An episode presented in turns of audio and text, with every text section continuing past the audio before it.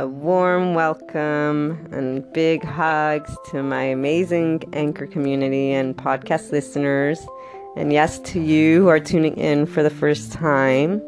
This is Maria, and we're here to talk about inner growth, inspiring human potential.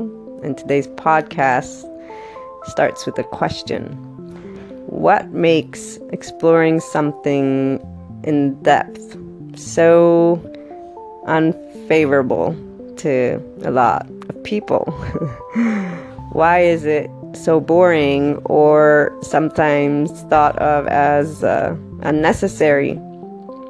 Well, a couple of factors come into play uh, impatience, reaching one's goal sooner than later. And we explored impatience uh, a couple episodes back where someone had shared an interpretation of it or definition of it, or both, where it isn't about not being patient as much as it is about being excited to reach your objective and see it play out. And this ties into what today's society also seems to want quick and easy solutions and, and reaching things as soon as possible, right? That's one of the ways some define the millennials, and because we have so much at our fingertips thanks to technology.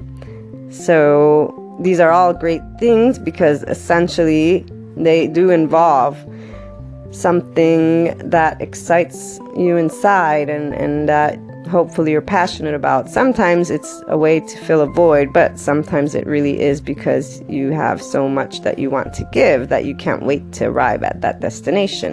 And it's a balancing game that we must work with with ourselves, right? It's up to us to work on balancing and being patient and knowing that, okay, I'm impatient because I'm excited, but let me enjoy, let me be grateful for each second and actually there in depth.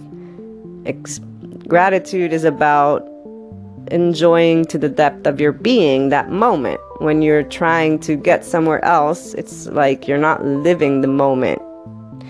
So stop right? Stop, reflect, and try to embrace that second.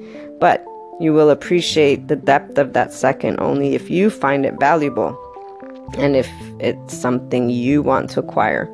If, on the other hand, you are fine with living that, you know, that regular pace which we've all been used to up till now, then that's okay too.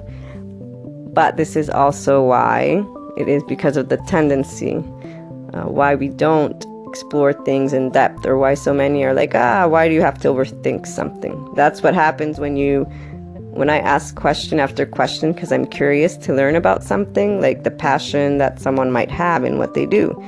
They don't say it in a mean way, but you know, you can tell at a certain point. Uh, I might I might make a joke about it, um, but it's they don't know why I'm so curious uh, to explore every little corner and angle, and it's like I'm just trying to get to know the fullness of what you are passionate about, because two people can be passionate about the same thing, but once you explore why that is, the passion might have a different a different angle to it, a different color, a different shape.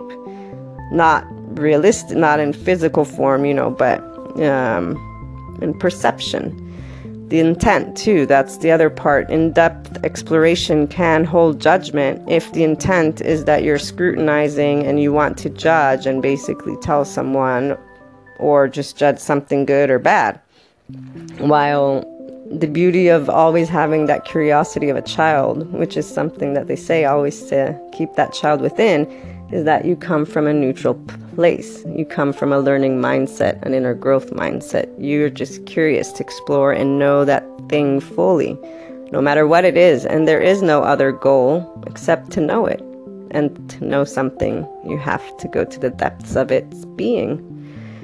I'm looking forward to hearing some of your experiences when going in depth on learning about things, even yourself and I hope everyone has a wonderful day. Call on in for my podcast listeners instead. You can find me on Twitter, Luna12780. Bye for now.